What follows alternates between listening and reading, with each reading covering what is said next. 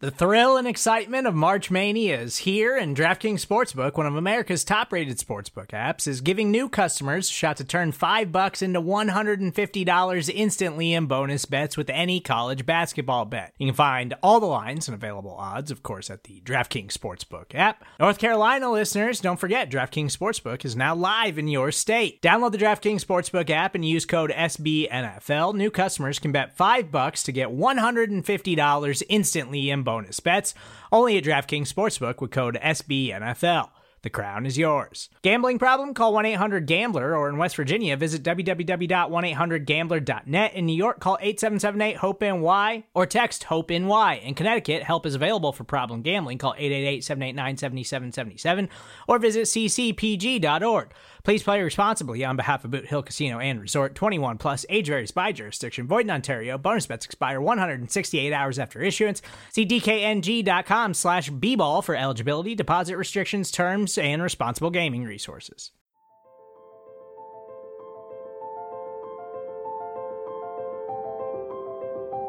Michael Kist. You caught me not listening again? Benjamin Solak. You never listen! It's the Kist and Solak Show, presented by SB Nation and Bleeding Green Nation.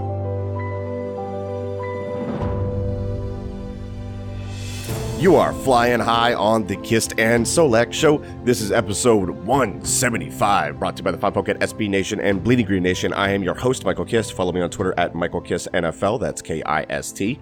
As always, joined by the best doggone co-host in the game, Mr. 9 Year Streak Without a Bad Day. He is Benjamin Solak. Follow him on Twitter at Benjamin Solak. That's S-O-L-A-K. Ben, on a scale from Henry Ruggs' 40 time to AJ Epiniza's three cone. Okay, try that. Try that name again. Epiniza? Epineza? AJ Epinesa. Epinesa? Epinesa, yeah. I've never even Not heard it. Epi- He's not. He's not a. He's not a disease. God, I'm, well, you know my thing is aggressively mispronouncing names. That's the first time I've heard it pronounced that way. So let's go with this. Shut up. I'm never going to get it right. On a scale from Henry Ruggs' 40 time to Derrick Brown's three cone, how was your experience at the combine? Here, the forty-yard dash being good and the three cone being bad. Correct. Obviously, this the numbers are flipped, right? So yeah, no, I'd say I was a solid four two seven. Man, it was a good time. The I I know everybody talks about the new schedule, and that was all anybody was talking about the first couple of days. It was really very tiring. It was just extremely long days, having to care about a lot of things. And then by the end, you just kind of collapse. Then pulled yourself out of bed at six thirty in the morning to go back at eight a.m. to get quotes. I mean, I swear, if I was this tired, I have no idea how the prospects do it. I if I had to do meetings with teams among like all the coverage Yeah. we had to do, oh man. But no, it was, it was a good time. Uh, class is fun, man. I really realized as I was driving away, like, been doing the draft pretty seriously. This will be my third year doing it really seriously. I would say I've been into it for like four or five years. Yeah. This is probably the best class we've had that I've that I, I've gotten to cover. This is a really freaking talented group. There's tight end, and then every other position has at least one dude who's like legitimately thrilling Yeah. as a prospect, which is a ton of fun. So I, it's a really fun class. I'm excited about it. We got some good talent. And then the Eagles were a huge focus of the freaking combine, which was new. Uh, so that was fun as well. What could go wrong with such a deep class for the Philadelphia Eagles? We'll find out in a couple of months, or maybe during the season. I'm gonna write about that. I'm I'm I, I've committed myself, and I gotta write this down so I don't forget. I'm gonna write about. Everybody needs to calm down about deep classes. like historically deep classes because it's hyperbolic. Is that what you mean? I cannot tell you how many times like, oh, 2017 defensive end class was historic. Eagles only got Derek Barnett. 2017 running back class So was historic. stupid. Eagles only got Donnel Pumphrey. Yeah. yeah. Sometimes things don't work, guys. Like I don't know what you want from me. Right. The running back class was less talented and they ended up, you know, hitting on Miles Sanders. So sometimes you hit, sometimes you don't. It's it's it's like to the point where and I told you this on Twitter, it's to the point where any class that is deemed historic for a certain position is actually a negative in the eyes of Eagles fans, which is a complete Exactly. overreaction. Which is what I want to write about. Let's talk about maybe another overreaction as we have news coming out around the combine about Andre Dillard and Jason Peters. It's a weird situation. Of course, we're going to talk about a lot of combine stuff, winners and losers and all that stuff. And I have that covered on the BGN draft specials six through eight. I went through wide receivers, DBs. I talked with Jon Ledyard, all that stuff. I do want to touch on this before we get to that because this is from Albert Breer on Monday Monday morning quarterback for Sports Illustrated. He says, "quote I'm not sure the Eagles have a set in stone decision made on Jason Peters yet, and I know there is split opinion in the building on whether to keep Peters for one more year or go with second year left tackle Andre Dillard and use the money saved to further bolster the line. We know the importance GM Howie Roseman puts on the line of scrimmage, so it's not hard to see how he and the organization would view this decision as critical unquote. And I would agree that it is, in fact, a critical decision because there are also rumors that Lance Zierlein has put out there, Tim McManus has now put out there, that the Eagles are open to the idea or possibly shopping Andre Dillard as a trade target. I think this is uh, a little bit overblown. I'm still concerned by it. Uh, especially when it comes to Dillard and how the organization views him, because they're going to have a better idea of where he's at than we do just based on, you know, the stuff that we hear about maybe his mentality and stuff like that. So, Ben, uh, your thoughts on this situation? So, there are like a lot of things, right? We'll go from most concerning to least concerning. Mm-hmm. The most concerning thing is not Jason Peters potentially playing again or whatever. The most concerning thing is that the Eagles would draft Andre Dillard, trade up in the first round to draft Andre Dillard, and then a year later want to trade him. Yeah. Right. Now, why would they do this? Evidently, their opinion has changed drastically on Dillard over the last 10 months. Because I think if you're in April and you're looking at drafting a guy and you ask yourself the hypothetical question, could we see ourselves wanting to trade him away in a year? If you would answer yes to that question, you would not trade up to go get him in the first round. right. So I believe firmly that the Eagles did not think they would be in a position where they were going to trade Andre Dillard in April 2019. And here they are in February 2020, allegedly in that position. How did they get here? Either one, wholesale failure across the board of the scouting department to fail to identify, uh, you know, whatever it is developmentally that they think Dillard can't handle, mentally, emotionally. You know, he got into the fight in training camp. He's soft, whatever it is, right? Yeah. Wholesale failure across the board. In which case, kudos to you for quickly pulling the plug. But how did we get here? How did we waste that pick in the first place? Right. Or number two, just the firing of Joe, du- not firing, just the Joe Douglas getting hired away by the Jets. If Dillard was like a, a Douglas pick, which I don't necessarily think he was, I think from what I've read, Howie Roseman, Doug Pederson, and Joe Douglas were both very high on Dillard. All three did not expect him to be there. All three had them like I think it was a consensus top ten player on their board that they didn't think would be there. Right. So the question is just losing Douglas slash Barry, keeping all of your main guys. Was did was there one voice in the room that was so loud on Dillard that's no longer there anymore? In yeah. which case, how was that decision made consensus wise? Because I agree with you. What I generally understand about the pick was it was made on a consensus among the main players, Roseman, Doug, who are still there. Which brings us back to point one, which is that how has their opinion on this dude fundamentally changed since then? So, most concerning thing there's the potential of trading Dillard. Second most concerning thing if the Eagles are uncertain on Dillard, that affecting whether or not they bring Jason Peters back isn't great process. Mm. Because I'm here to tell you, let's say they keep Dillard and they bring Jason Peters back. Dillard is going to have no more starts this year than he or this time next year than he does this time this year. Yeah. Jace Peters probably to play the whole time. Or Dillard gets random situational play like he did this past year, stepping in at right tackle, which he could not do successfully. Or Peters goes down for a significant period of time, and now you have to start Dillard on the timeline you anticipated in the first place, but you gave him a massive vote of no confidence by bringing back the guy he was supposed to replace. Yeah. So, so I fail to see the path where the Eagles bring back Peters this year, and it like helps Dillard develop. The only way it does is if Peters plays for 16 games, Dillard never sees the field, and he really takes to coaching his second year. Which, if that's Stoutland's opinion on what's necessary, like I just need another year with this guy to really iron things out, then sure. Mm. But to me, like there's a lot of ways in which this goes wrong. Because whether or not it was correct, the implication when Dillard was drafted after Peters was on a contract year was Peters going to finish this year and then Dillard's going to play. Any change in the plan is going to negatively reflect on Dillard no matter how you sell it. Right. right? It's a, it's an adjustment that needs to be made because of Dillard. Because when he came out, we said, okay, he slipped.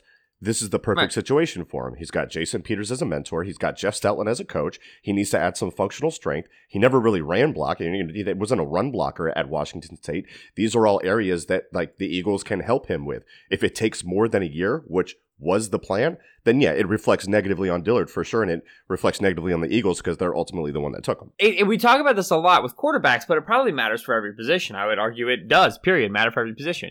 Like once you draft the dude early, you're you, you have a ticking clock for starting him at Yeah. some point, and and if you don't on the anticipated timeline, which in Dillard's case was he was going to redshirt 2019 and play 2020, it's all, immediately a referendum on him. Is that a death knell? Absolutely not. But it does introduce a, a fair bit of doubt that you don't want to have to consume. The third and final, least most concerning thing for me about this whole thing is the fact that the Eagles, Doug Pederson, Howie Roseman, said they wanted Jason Peters back. Yeah, Do like like Yeah. okay. Here's my thing with this because I was there at the presser when he said it. Right after this whole, you know, their 48 hours of like, how could the Eagles possibly say this? I was reflecting on it, right, and I was like, I when I'm just seeing quotes on Twitter, I probably also would get equally worked up. But in person, I don't know. It's it's presser talk. Hmm. Like like it's not as if the range of possible responses that were available to Howie and Doug were no, we do not want Jason Peters back in the building to yes, we're trying to get Jason Peters back in the building. yeah, yeah, yeah. Right? They either could say we are actively trying to get Jason Peters back. We would like getting Jace Peters back, but we haven't really like heard from his reps or talked about him about it or really made any moves there. Or we anticipate moving on from Jason Peters this year. We love everything Jason Peters has done for the organization. We really appreciate Jason Peters. We would have him back, but we drafted Andre Dillon. We don't want to spend the money on him. We're going to go spend the money somewhere else. We think Jason Peters is a great player. Wherever he goes, is going to be tremendous. Jason Peters is going to go play somewhere else, right? No, no, no GM, no coach is giving that answer that you just gave. Well, right. So, that, but, about, but like- I mean, like the thing is, like that third answer is available in the Right. sense of like, Yeah. you know, we're gonna let him test the market. Yeah. But you do it with like eighty-five qualifiers of how much you still love. Right, guy, right, right, right, right.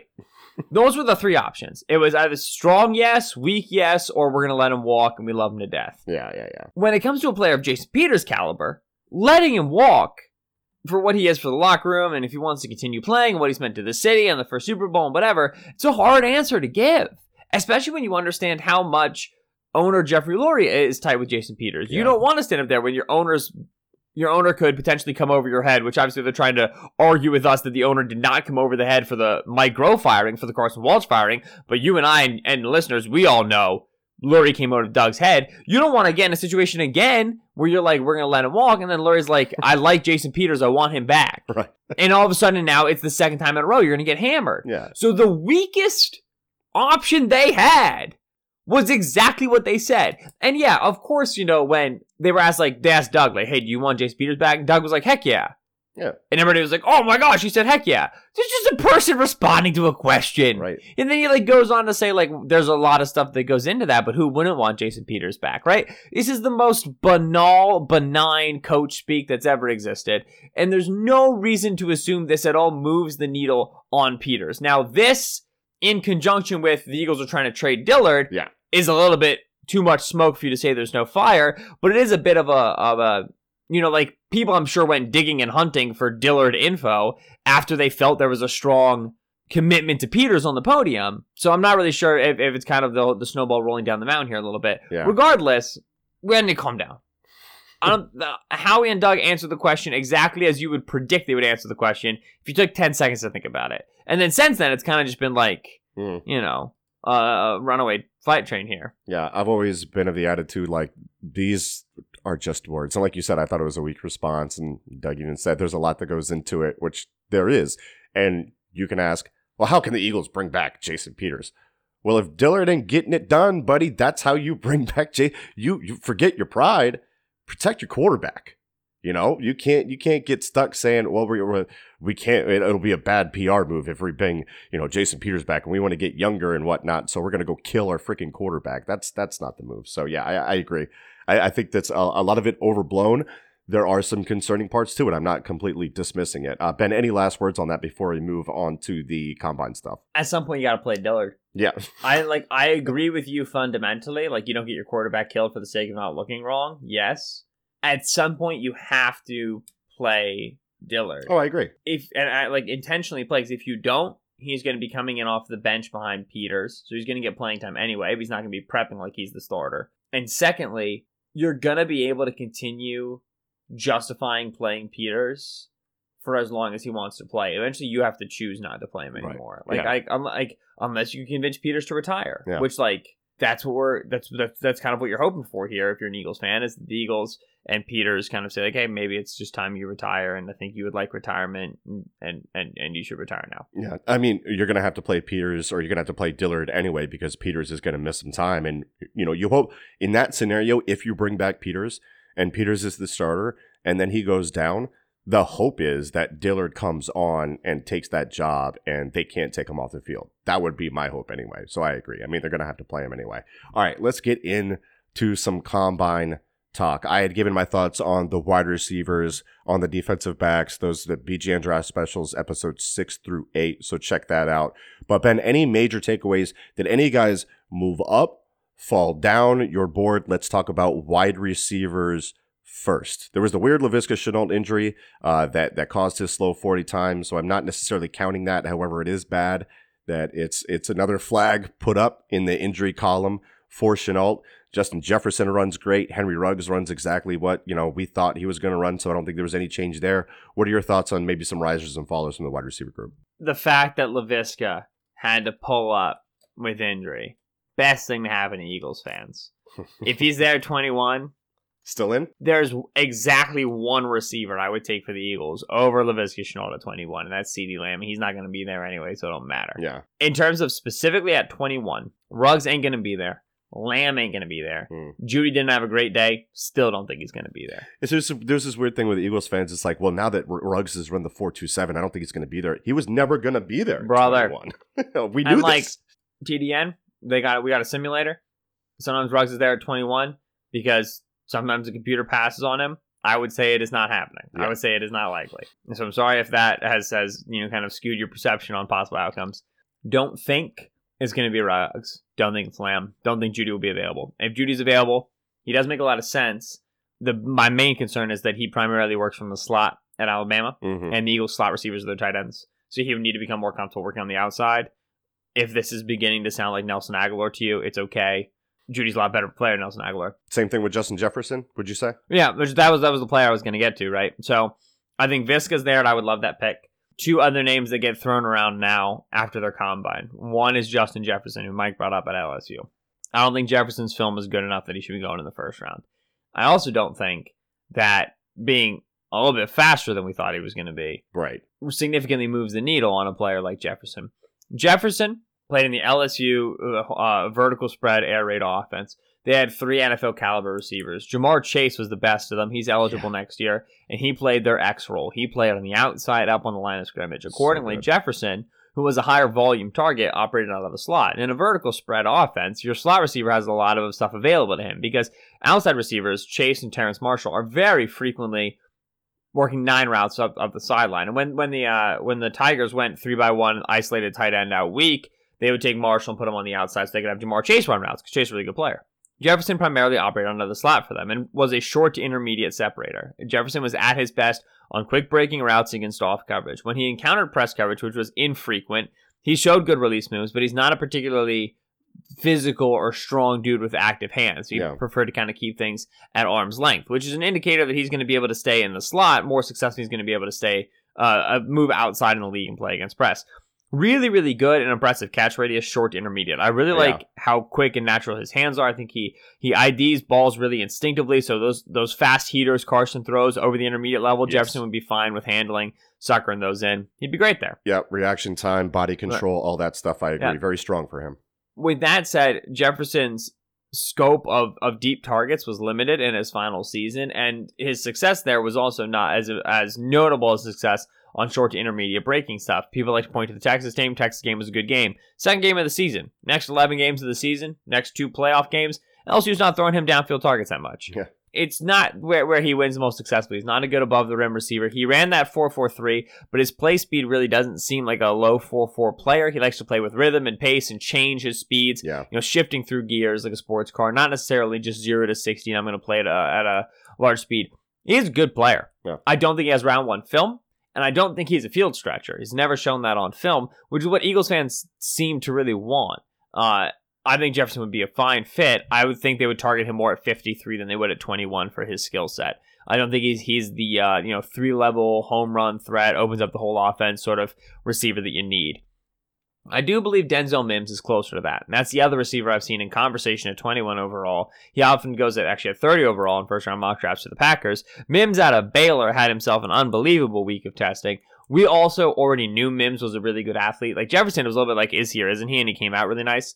Mims already knew was a good athlete. He tested better than I think a lot of people expected, but he was clearly already a good athlete on film. He's got a better intermediate to downfield profile. Is really good on a back shoulder adjustment, highly acrobatic catches, full extension, really good body control on the sideline, great tracking ability, plays with a ton of leverage down the field. I really like Denzel Mims. To me, he's like Kenny Golladay if Yeah. Kenny Golladay had bunnies. Yeah, yeah, yeah. 21's probably a bit too high on him. That really only makes sense if all the Lamb, Ruggs, Laviska, Jeudy, Reagor all off the board. I think is when we start having the conversation about Mims.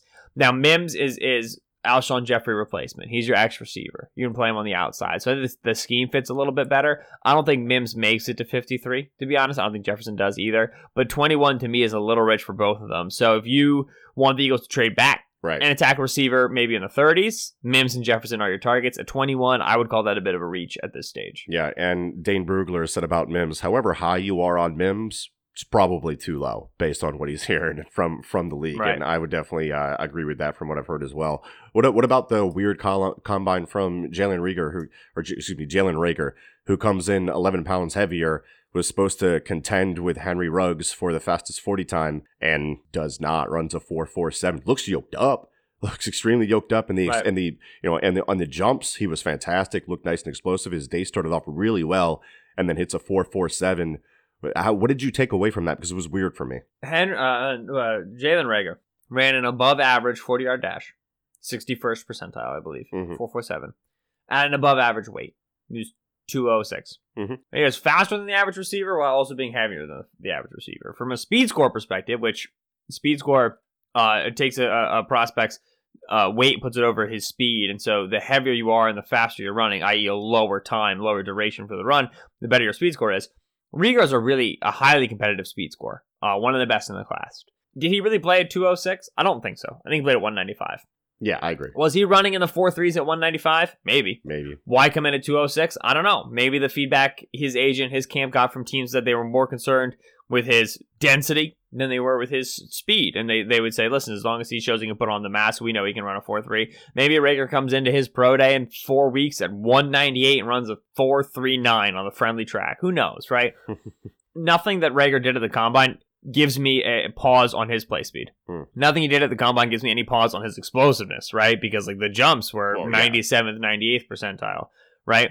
He was above average in every measure except for height and arm length until he got to the agility drills. And then, much like DK Metcalf last year, a guy who's just super rocked up, super dense, incredibly tightly wound, just a ton of muscle on his frame, was really bad in terms of flexibility and agility. yeah. And it's just like, why are you running this drill? Right. Like if Reagor did not run those drills, we would all be like, Reagor had a great combine. Yep. Didn't run four threes, but he had a great combine. Mhm. But instead he did, and now it's like, is he gonna suck? No, he's not. If you have concerns about a 206 pound guy who can jump 42 inches, run a 447, his ability to get vertical, you know, like I, it's he's a really good player, and he's really good in contested situations because of the vertical ability, because he's got a big hand size, and he, I think he secures the ball nicely away from his frame. Like he is really, really good in his role. Is he gonna make as many dudes miss in space as freaking KJ Hamler? Probably not. Right. Hamler's always been a quicker player for me since day one. You Yeah, know what oh, I mean? yeah. Like, and, and Hamler didn't test, but Hamler's already been, already always been the fluid, more looser, more loose player uh, than uh, than Reagor is. Reagor for his role and for what he did on film, his testing uh, gives me absolutely zero qualms. I still like him at 21. Uh, I think there's options I would like better, um, but Reagor at 21 to me is a fine pick. I think it's a bit of a reach for what I've seen, but I think we're we're different on Reagor and on where we put them. You mentioned Hamlin. I just want to put it out there. His play speed on film is just ridiculous, man. The dude has such crazy juice. It is wild. He gets on top of dudes. So I can't wait to see what, what he runs at the pro day and all that stuff. Obviously, he didn't compete in the combine. When we come back here on the Kist and Solak show, we'll uh we'll flip sides. We'll talk about some defensive players at the combine. Stocks rising, stocks falling. That's coming up next here on the Kist and Solak show. It's Kaley Cuoco for Priceline. Ready to go to your happy place for a happy price? Well, why didn't you say so? Just download the Priceline app right now and save up to 60% on hotels. So, whether it's Cousin Kevin's Kazoo concert in Kansas City, go Kevin, or Becky's Bachelorette Bash in Bermuda, you never have to miss a trip ever again. So, download the Priceline app today. Your savings are waiting. Go to your happy place for a happy price. Go to your happy price, Priceline. And we are back here on the Kist and Solak Show, episode 175, SB Nation, Bleeding Green Nation, bringing it to you. Michael Kist here with Benjamin Solak. Ben, let's talk about these defensive backs. I've officially had six people now at me at Ross Tucker's announcement that he's going to be the color analyst for preseason games. I literally could not be more proud of our followership. It's amazing. Ross has to be so confused because I like responded and Ross follows me. I was like, "Hey Ross, like congrats, that's really good." And he was like, "Cool." And then somebody else immediately responded, I "Was like Ben, this is really big of you." And I think Ross is just like, "Why?" That anyway, it's incredible. Poor Ross trying to figure it out. Let's talk about these defensive backs at the combine. I had a I had a couple of losers because Damon Arnette, who is a guy that a lot of people love from Ohio State, came in with short arms, 30 inches, 454 40 yard dash isn't going to do him any favors. So he was I put him in the in the losers for my combine article. Also Cameron Dantzler at 188, less than 31 inch arms. people about Cameron Dantzler. Yeah, I don't like Dantzler. I don't. I, I- don't think he can add weight to that frame. And he ran a four six four. Like that's the cutoff. Like unless you're Josh Norman and you have maybe two good years in you, there's no example of a quarterback a cornerback that has run that slow that is good in the NFL. And Dantzler did it at a really light weight and has trouble keeping on mass. So that's a problem. So Dantzler and Arnette were two of my losers. Uh, ben, what about you? Who do you think uh, stuck falling, uh, especially specifically away from the Eagles at 21? Imagine saying Damon Arnette is a loser. I just did. uninspired, fearful. I love Damon Arnette's film. I love it too. I think it's great film. I have no concerns with the four five six. Okay. I watching his film, I was like, he's probably gonna run about forty, and I'm gonna have to deal with it. Right. Um, and four five six isn't that bad. Um, but yeah, And- and it wasn't that great. and the arms. Oh well, you know. Yeah, that's bad. I thought that was gonna be better. I, I was like, I'll I'll start with saying something, and then it'll sound like I have something to say. But it turns out I didn't. for a guy for that wins at the line, yeah, that's that's a red flag. So, uh, what about let, let's talk about targets maybe at 21. I think the legitimate targets, obviously, Jeffrey Okudah is not going to be there. Uh, he had a fantastic combine, by the way. Okudah. Okudah, Do you just not listen to anything ever? AJ Ebenezer from Iowa. Ebenezer. How, I cannot believe you didn't know how to pronounce Jeffrey Okudah's last name. I, I, Okudah. I vacillate between Okudah and Okudah, and I never know which one is right. It's a, like I, I- maybe it's just because like I'm so indoctrinated in it, like I'm so embedded in it. But like, how have you never heard Okudah's name?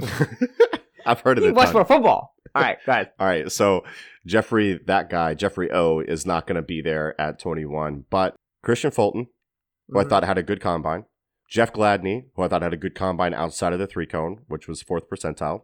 Nobody worry about that because I love him. Nobody say anything bad about Jeffrey Gladney. Is there anybody else sitting there at 21 based on their combine? Maybe Trevon Diggs, who's got to do all of his work at the pro day. He's been mocked there, but I don't Mhm. necessarily know. Uh, I actually think he's going to test well. I think this B concerns are kind of weird with him. I think he can turn and run. You know what? A bad combine is Jeff Gladney. God dang it. No, he didn't. He had a good combine. Yeah, yeah, yeah, yeah, yeah. I just don't think his film is that good. I think people get people are like, "Wow, look at how fast his feet are going." I'm like, "Yeah, they shouldn't be moving right now." But wow, look at fast feet. He's sticky though, man. He's sticky. He's super feisty. Like it's he's just it's too, kind of he's he's too jumpy. He's too aggressive. He's too all over the place. Like Mm. everybody's like, "Oh, his footwork's great." It's really not. Like there's a lot going on there. Yeah, exactly, he's got to chill. Like he reacts a little bit overly to a lot of release moves, then puts himself in recovery positions he doesn't need to be in. Yeah. Now, in terms of corner options at 21, Kristian Fulton is the only one that interests me. And Fulton came in with smaller arms than you'd like to see. He had 30 and 5 8 inch arms. It's not prohibitively bad, but it's not great. Under six foot, under 200 by a bit. Yeah. He's 5'11 and 5 8 He's 197. He's fine. yeah, yeah. But he ran a 4.46. Three cone under seven, short shuttle 4.36, which short shuttle is actually a little bit average, which is annoying, but the three cone at 6.94 is delightful Mm. jumps were good. He had a, a, a quality day of testing. He remains to be a guy where it's like I'm waiting for the inevitable, you know, freaking like Albert Breer or some some like national guy who like just comes around to the draft this time of year has a bunch of sources to be like, I've talked with seven dudes Yeah. and none of them like Kristian Fulton. Right. Because like I've he very much profiles to me as somebody that we like on the internet who just isn't valued as much by teams. To me, Fulton at 21 makes a ton of sense, especially if Jim wants to continue playing his corners off. Uh, Fulton, you have to. He's not great in in the half turn, which like gives me some bad Ronald Darby vibes. But in terms of at the line of scrimmage or reading into short area breaks, he's really, really good. I would want to get him up at the line, but to me, I would just always want to get my corners up on the line regardless. Uh, and that's not necessarily something that that Jim likes to get into. But to me, Fulton, I don't know if I'd be in on Damon Arnette at 21. He'd probably be a guy I'd rather be a little bit later in the first four, but I wouldn't hate it by any stretch of the imagination. He, Fulton, and Okudah are my three top three corners in this class. Comfy. Mm. And Arnette has the character concerns too. So I think it was a pro- I think my biggest problem for Arnette was he didn't check the boxes he needed to check with the arms and the 40 necessarily. And then he also had the character concern coming into the combine. So the interviews were going to be extremely important for him anyway. So if he falls in the draft, I think we kind of understand how that went. In terms of Fulton, I had an interesting question for you that you didn't answer on Twitter. So I'm going to ask you now. So you have to answer. With Mhm. Fulton, there's this idea that he might not be the greatest at the catch point. You mentioned Darby because like that's like the prototypical, you know, wave that we see Right. cornerbacks now. You know, they can Darby's athletic, but he sucks at the catch point, just like point blank period. With Fulton, I thought a lot of his catch point stuff was good. He also had to play early on in the season. Collin Johnson from Texas, who was over 6'5. He also had to play Tee Higgins, who's over 6'5. And he gave up some big catches to him. Those are large human beings.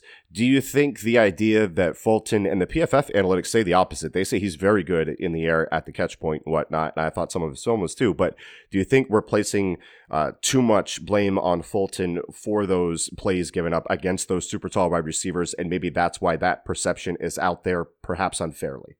So let's define play at the catch point. Yeah. Because what I hear you saying is downfield contested catch. Let's right? talk about, yeah, we'll keep it there. Yeah. back to the ball because I'm in the trail position, playing through the receiver's hands into the catch point as the ball arrives, right? Sure. On average, there is maybe one corner in a class who's good at it. This year, it's Jeffrey Okudah. Hmm. Damon Arnette also Pretty, pretty, at it. skilled at it. Yeah. yeah, yeah. So on average, one maybe two dudes who are who have that skill consistently. Those guys go at the top of the draft, right? if you're gonna tell me I don't I don't want this corner in round one because I don't like his ability to play with the back to the ball, I'm here to tell you you're not gonna like most corners in round one. Playing with your back to the ball is incredibly difficult, especially when you're up against guys of that size, right?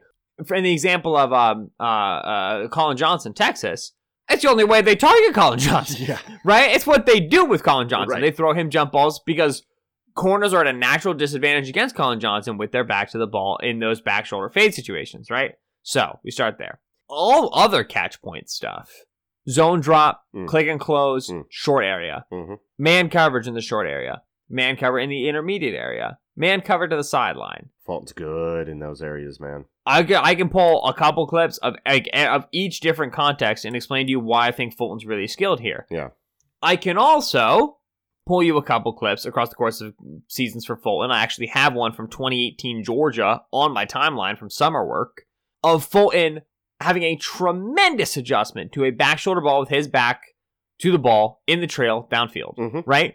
Now, it's not over his head. It's a back shoulder throw, so he doesn't have to elevate for it. But with his trail arm, he breaks up a pass that was coming behind his back on his back shoulder. The the pass that's it, quote unquote, if thrown correctly, is impossible to defend the back shoulder fade, right? And Fulton breaks up the catch point. Perfect timing, no DPI. He doesn't put a hand on the ball, puts a hand on the receiver right in time. He can't catch it. It was Mecole Hardman Hmm.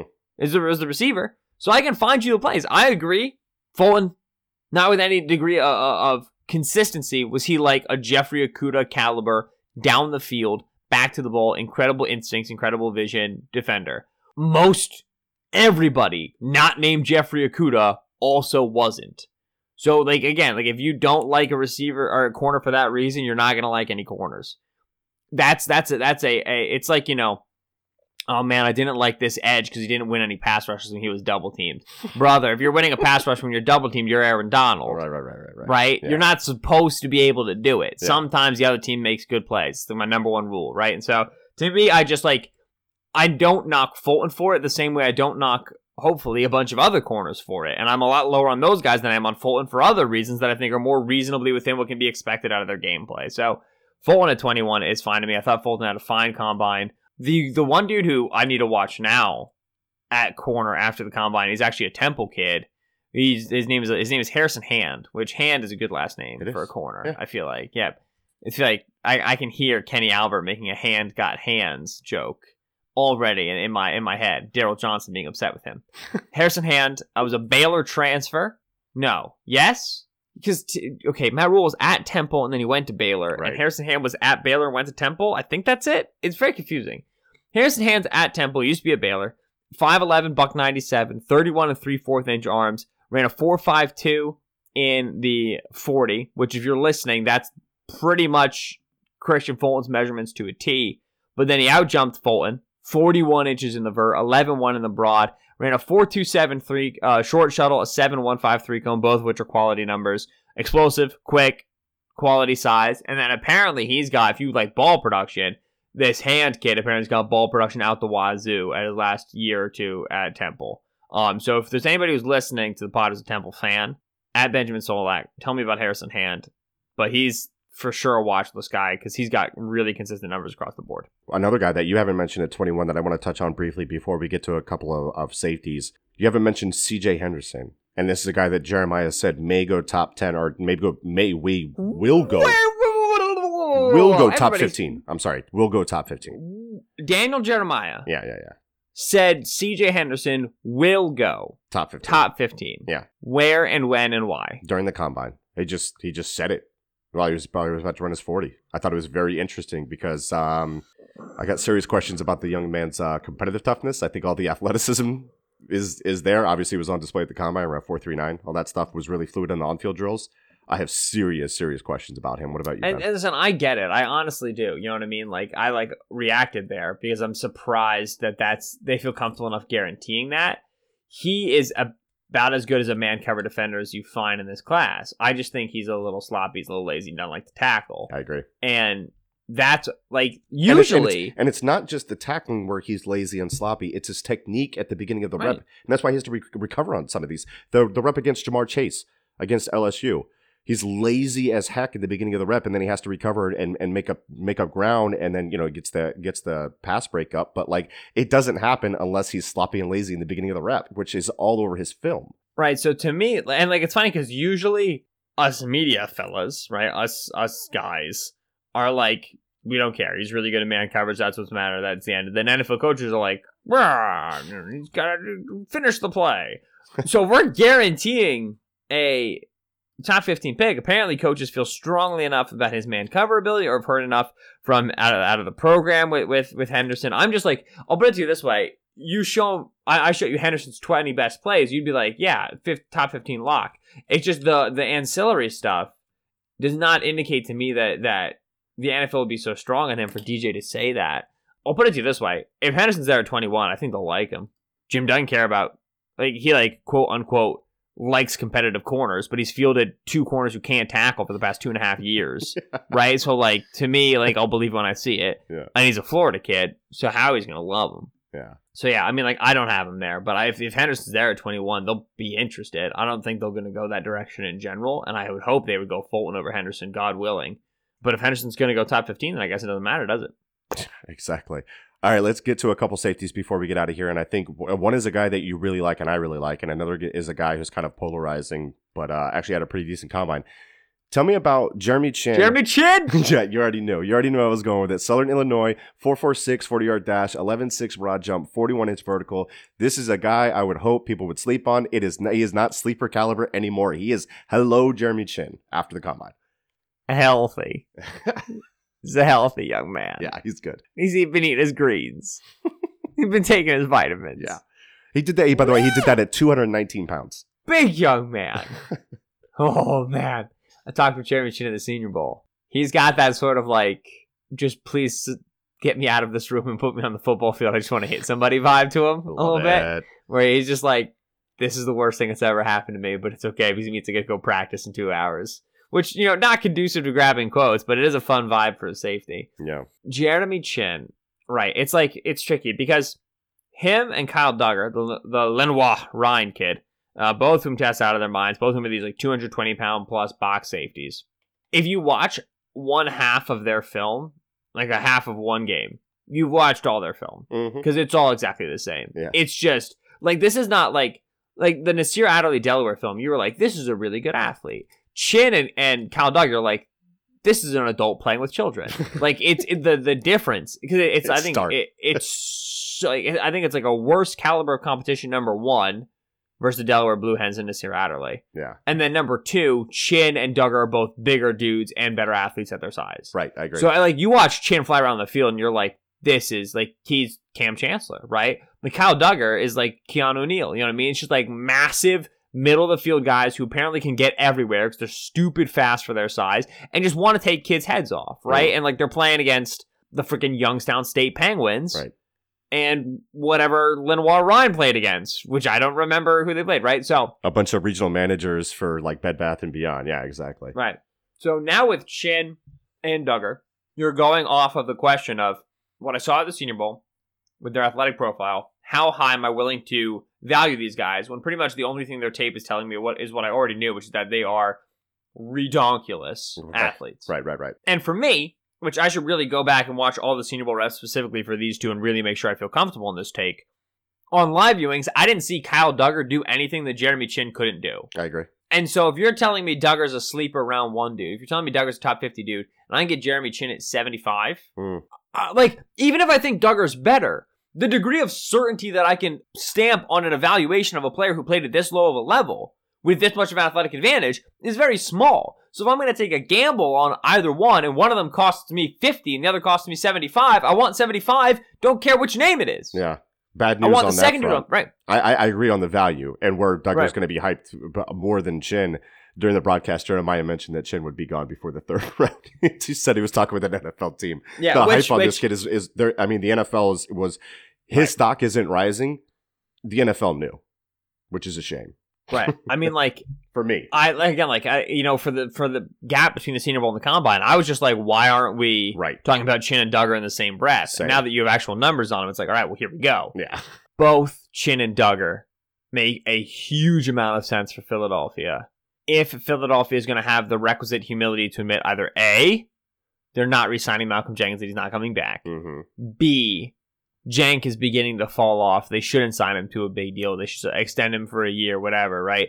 Because the thing with like Jenkins really trying to push for this new contract is Jenkins knows his his hourglass is running out in terms of his athletic closing. ability, Yeah, right? yeah. So when they go to the negotiating table with him, I think the thing that he's going to be pushing for and the thing he's going to be asking for is Guaranteed money. years. And well, Right, like- okay, yeah. Exactly. Yeah, yeah. I think he's going to want to have you know seasons worth of longevity, right? And so it's tricky because the only way the Eagles end up going after a Chinn or a Dugger is if I think they know that they've only got this season left of Jank. hmm Maybe they have no seasons left of Jenkins if they let him walk. hmm But the reality is, these two dudes, and I would also throw in Xavier McKinney, who couldn't finish testing because he had an injury Yeah, leg cramps. Yeah. ideal in terms of the with McKinney. It's it's the it's the uh the mental game, and it's Yes. where he was deployed in in the Bama defense, and it's it's the recognition and it's the instincts. He doesn't have the size, Chinn and Dugger to be that quasi linebacker on on the line of scrimmage overhang, dude.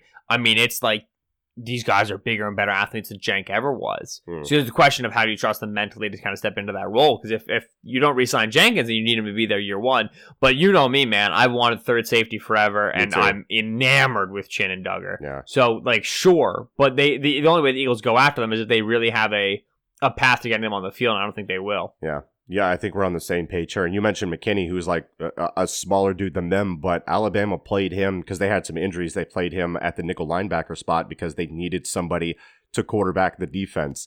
And McKinney is that smart, that smart, stable dude that you can rely on to call a complicated defense, as he did at, at Alabama. So that's a really good point. That's like that's the Malcolm Jenkins type right there. I mean, to a T. That's what Jenkins does on this defense. Uh, last one I want to talk about quickly. Are you in or out on because pe- opinions are everywhere on this guy? Antoine Winfield Jr. from Minnesota runs a 4.46, which I think is a good box for him to check because I wasn't sure he was that fast. NFL Bloodlines, instinctual player. What do you think his value is right now? I didn't like him on. I liked his film. I should rephrase that. I liked his film.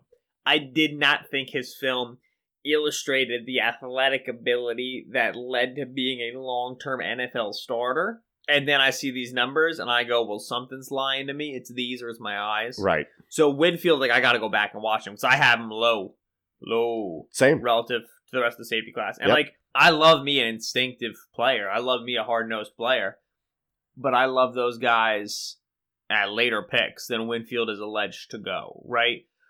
So I'm in a tough place with him right now. I I I I I, I I'm hoping to get the Winfield evaluation right by April. Right now, March second, March March third, I don't have it right. You know what I mean? Like I, I I either missed something or I really gotta plant my flag in that I don't believe these numbers accurately portrays on-field athleticism, which would be weird because I think he's a smart player. I think he sees it quick. So like, why isn't he playing quick? I don't know. Either way, yeah, I'm worried about Winfield. I don't. I, I I don't have a good spot on where I am on him right now. So the next thing I have to do is watch some more linebackers. So we should we should talk about that soon, including uh, Willie Gay Jr., who tested uh, ridiculously uh, incredible. I just yeah, I- watching the linebackers makes me sad because Why? I watch one. I'm like, this player's good. The Eagles won't draft him because he's, he's good and he's gonna go too high. Yeah. And then I watch another dude and I'm like, he's bad. The Eagles might draft him, right because he'll be there. God. yeah. yeah, it's depressing. So we'll talk linebackers. We'll talk some other uh, overall draft takeaways maybe later this week, early next week, something like that. But for now, Ben, that's going to wrap up uh, episode 175. Would you say goodbye to the gentle, gentle listeners? Hello. I said goodbye, Thanks not hello. always. Oh. I just gonna say hi. Okay. Thanks as always. for Listening to Kist and Solak show here on BGN Radio. Appreciate being back in the chair. Very glad you joined me. Uh, this was episode 175, which was Mhm. going over some of our post combine takes as well as reacting to the Jason Peters news. As it is March 3rd, we are about two weeks away from the onset of the NFL year. And of course, that means only 10, 11 days away from the legal tampering, quote unquote, period opening up. And we can actually hear who some of these free agent Eagles are going after. There's been Byron Jones reports abound. There have been Amari Cooper reports abound. No Joe Schobert reports. Very confusing why those wouldn't exist, but I'm certain we'll hear them between now and then.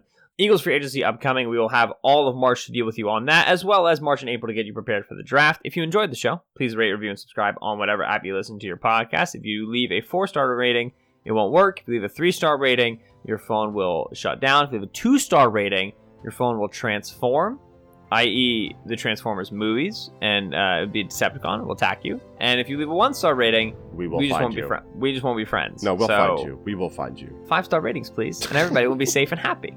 Uh, he's been Michael Kist on Twitter at Michael Kist NFL. It's K I S T. I've been Benjamin Solak on Twitter at Benjamin Solak. That's S O L A K. We will chat with you later this week. We all we got. We all we need. Fly, Eagles, fly.